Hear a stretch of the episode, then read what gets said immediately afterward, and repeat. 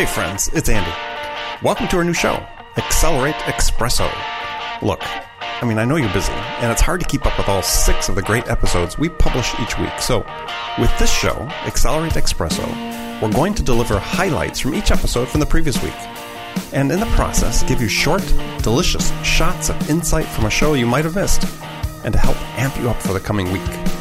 Now, before we jump into it, please remember to visit iTunes or Google Play or wherever you listen to subscribe to this podcast. And while you're there, leave a review, please, for Accelerate.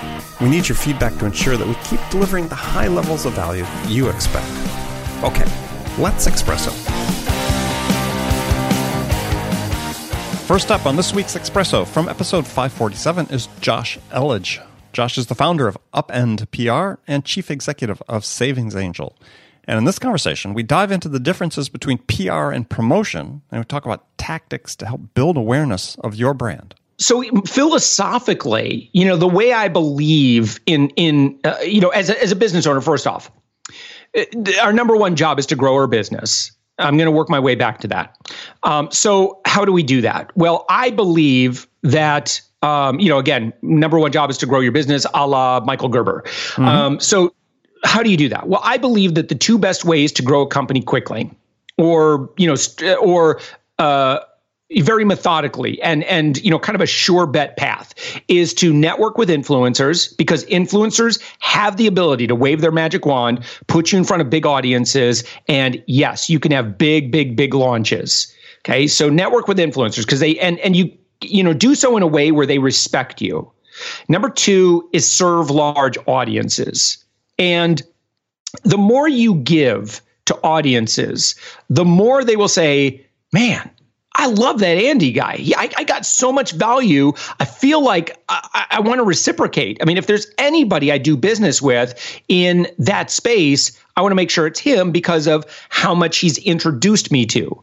And so um, you've got this law of reciprocity kicking in. You've got the mm-hmm. know, like, and trust. Of course, the more you give to people, the more they more time they want to spend with you because they're like, oh my gosh, that was a great, um, you know, that was instant value. I want more value from Andy, and so they keep tuning in, or they keep checking your um, your blog, or they keep you know looking forward to your email because you're giving them the goods. And and this is a thing too that I think some marketers and entrepreneurs struggle struggle with is they say, well, wait a minute, I don't want to give away what I've got behind my paywall because if you want the really good stuff, you're going to have to pay for it.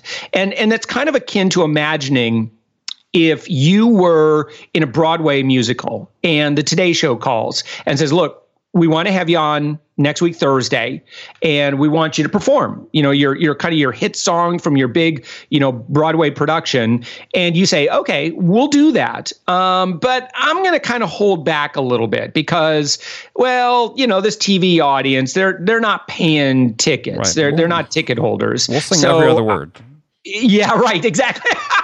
yeah, we'll sing every other word. I love that.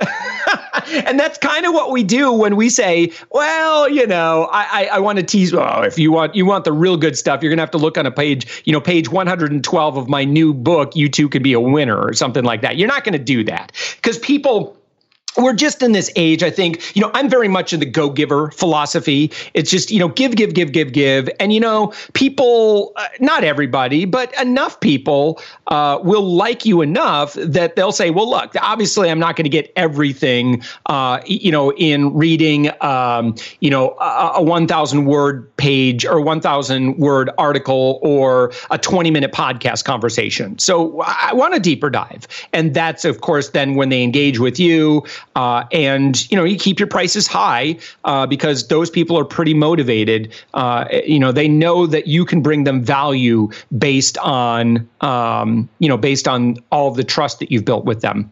On Tuesday, in episode 548, I spoke with Randall Bell. Randall's the CEO of the Landmark Research Group. He's also the author of Me, We, Do, Be, the four cornerstones of success. And as you'll hear, it's all about the habits, your habits, the power of habits. And we talk about the four cornerstones that are foundational habits that you build around me habits, we habits, do habits, and be habits.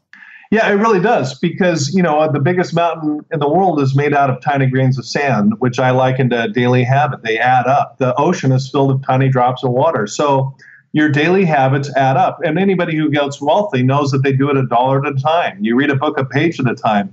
So, a lot of these complex disasters or, or complex problems, people think that the answer has to be big and complex. It doesn't. It actually is the reverse. It, it comes down to being very, very simple, very straightforward, a step at a time. That's what creates authentic growth for sales or for leadership or for anything, quite honestly. Okay, well, you've got the book divided into four cornerstones, and you know, briefly go through those. So, maybe for people who've read Charles Duhigg's book about power habit, when you're talking about the cornerstones, you're really talking about, I think, what he calls keystone habits. And why don't you explain what what those are? Yeah, I've read his book and it's a good one. Uh, my book takes a different angle, though, uh, because I'm talking about the four cornerstones of life, what those are. And you can take any life, any business, and divide them into these four cornerstones. Uh, the first one is me. Me is our mindset. It's it's everything we believe, think, and feel. So that everything going on in our in our minds is is really the essence of me. We is connections, uh, relationships, um, how we relate to other people, how we attract a good team, how we get rid of toxic people, all the things surrounding uh, we and connections and relationships. Do is productivity. Uh, in economics 101, you learn about land, labor, and capital. But in do, in the book, we're talking about physical fitness, we're talking about financial fitness, we're talking about having a, a good, solid environment uh, with our home space, our workspace, um, that kind of thing. And then the final cornerstone B is what we're becoming. It's our legacy. It's uh, it's really our our our our future. What we're what future we're creating. So it's managing our time, setting goals, and creating a legacy. Next up on Wednesday was episode 549. My guest was Hugh Macfarlane. He's the originator of The Buyer's Journey, author of The Leaky Funnel, and founder and CEO of Align.me. And in this episode, we talk about the investments you can make in your marketing team that will increase revenues and close rates. And we'll talk about how the timing of your investment in improving market effectiveness influences the ultimate sales attainment numbers that you get. Because of the, the, the relay race analogy, is okay. that you know, it, it isn't about sales guy needs to know how to write a blog copy. Sales guy doesn't. Sales guy needs to know that if somebody's read four blogs and they've downloaded a white paper, that they're probably worth talking to. That's what sales guy needs to know. So, and to your earlier point, uh, they know the signals that might indicate the conversation that ought to be had. That's what sales guy needs to know, not how to write the copy. Likewise, marketer doesn't need to know how to ask those penetrating questions, does need to know what issues should be surfaced with the blog that help the sales guy and what issues shouldn't be surfaced because sales guy says whenever we get a prospect troubled about that problem, the second one, nothing happens. When they get troubled about the first problem, happiness. So we, we need to understand the end to end process, but not do each other's job, I think. Well, and uh, these turf wars are seemingly never ending between sales and marketing, now customer success, success groups, excuse me. And in some respects, seem to be almost becoming more intense because you know through automation and you know AI and you know the prog- you know, vast progression we're making with with you know bringing more intelligence and analytics into sales, marketing, and so on is is I think people feel threatened to some degree, right? And so staking out their turf and making it clear, you know, how much of the revenue they were responsible for, uh, sort of leads, at least I've seen, you know, to more of this infighting. Even though, again, you'd think they'd know that they work better together and get better outcomes together than separately. We, we spoke a minute ago, Andy, about process. Um, we, we looked at, in the most recent alignment uh, study that we did, um, we looked at 10, pardon me, we looked at about 30 factors, but we found 10 worth talking about. Uh, of those 10, though, there's probably three really, really worth talking about, and we've spoken already of one of them, which is process. And the, the notion there is a combined process. I wanted to spend a minute on that process bit before we sure. get into other pieces. The um, there seemed to be for we we looked in our first alignment report at about 1,300 companies. Uh, the more recent one, we had a deeper dive with a smaller number of companies, only 500 in the second study, um, and we found that there's a really um, really linear progression. Um, companies typically embrace sales process first, then they'll embrace marketing process, but they'll be different second and different. Then there'll be a combined process, a single process that mm-hmm. sales and marketing line up behind. That's the relay race analogy, I think. Um, and then the fourth one, probably not surprising, is just an optimization of that single process. So getting really good data around what's working, what's not. On Thursday, in episode 550, 550, I spoke with Srihari Kumar. Srihari is the CEO at ZenIQ. It's an AI driven account based orchestration system. And we dive into what account based orchestration means and how it fits into the whole account based sales movement. And we talk also about the value of predictive analytics in this whole space. Yes. So I think it's going to go through this wild roller coaster of, oh, it's going to do everything for me, right? I don't need to uh, do anything. And then they will they will reach the they will crash into this trough of disillusionment saying, oh, AI is never going to work. And then I think they will realize, okay, there is this balance. Uh, the machine um, though it's called artificial intelligence, it's not never going to be intelligent. It's going to automate what is uh, what needs massive amount of data processing. So let's take some examples. Mm-hmm. So um, first good example I will take, which uh, we are solving as as one of the problems. Automatically find all those people that your company has sold to in the past, but those people have moved into new jobs, which, you know, in companies that happen to be in your territory as a salesperson. Mm-hmm. And you don't know about it because some somebody else had sold them, right? Because you know they were and they were a customer, so they're open to listening to you. So you want to be there first, right? congratulate them on their job and, and be there. And it's a much easier sale. Now, if can the human do it? Yes, right? It, it takes a lot of effort. Is this the ideal task for the machine to do? Absolutely. Sure. Right. right. And and so this is this is a very popular one that we do in our platform uh, where we present the salesperson with here are all the people who have moved uh, who, used to be your customer moved into a new company that is a target account for you, go sell, right? Mm-hmm. Mm-hmm.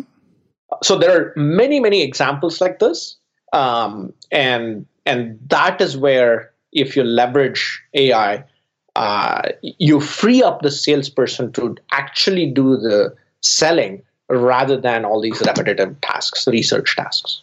Yeah, and that falls into one of the camps that, that we talked about before, right? For AI that that seem to be more more practical and perhaps less likely to sort of fall into the trough, as as you had mentioned, because yeah, they're sort of less less fantastical and, they, and they're sort of in my mind they they're not you know ins- inserting themselves between the salesperson and the customer. Right which I think is still to me that's still somewhat problematic for for AI. Not to say it won't get there at some point in time, but not clear what that would be and what it would be that would have the best the best use for it. Yes, yes. Although so, I'm I'm you know honestly uh, there are approaches like yeah the, there's there are companies that are automating the emails mm-hmm. that uh, the email conversations literally right sure right uh, and I am still skeptical of that, uh, though I have seen some pretty in, impressive demos of, of, of that. Of course, those are demos, right? We allowed to see in the real world how it works. And then finally, on Frontline Friday, episode 551, Bridget and I spoke about how our attitudes and behaviors toward others impact our careers. It's sort of a topical and important topic, and you'll want to check it out. Well, and I, I, I think that's really true. And I appreciated that our CEO made a comment. And he, it wasn't a, it, it was a question, it was a curiosity. And that he was aware enough that he was observing this interaction and called it out and just said, huh, did that seem okay? And for me too, that this had gotten become normalized to me. Mm-hmm. It's like, oh my God, these guys kid around all the time but and I'm not I'm not in the same area that that they are, but still normalized enough that I didn't pay attention.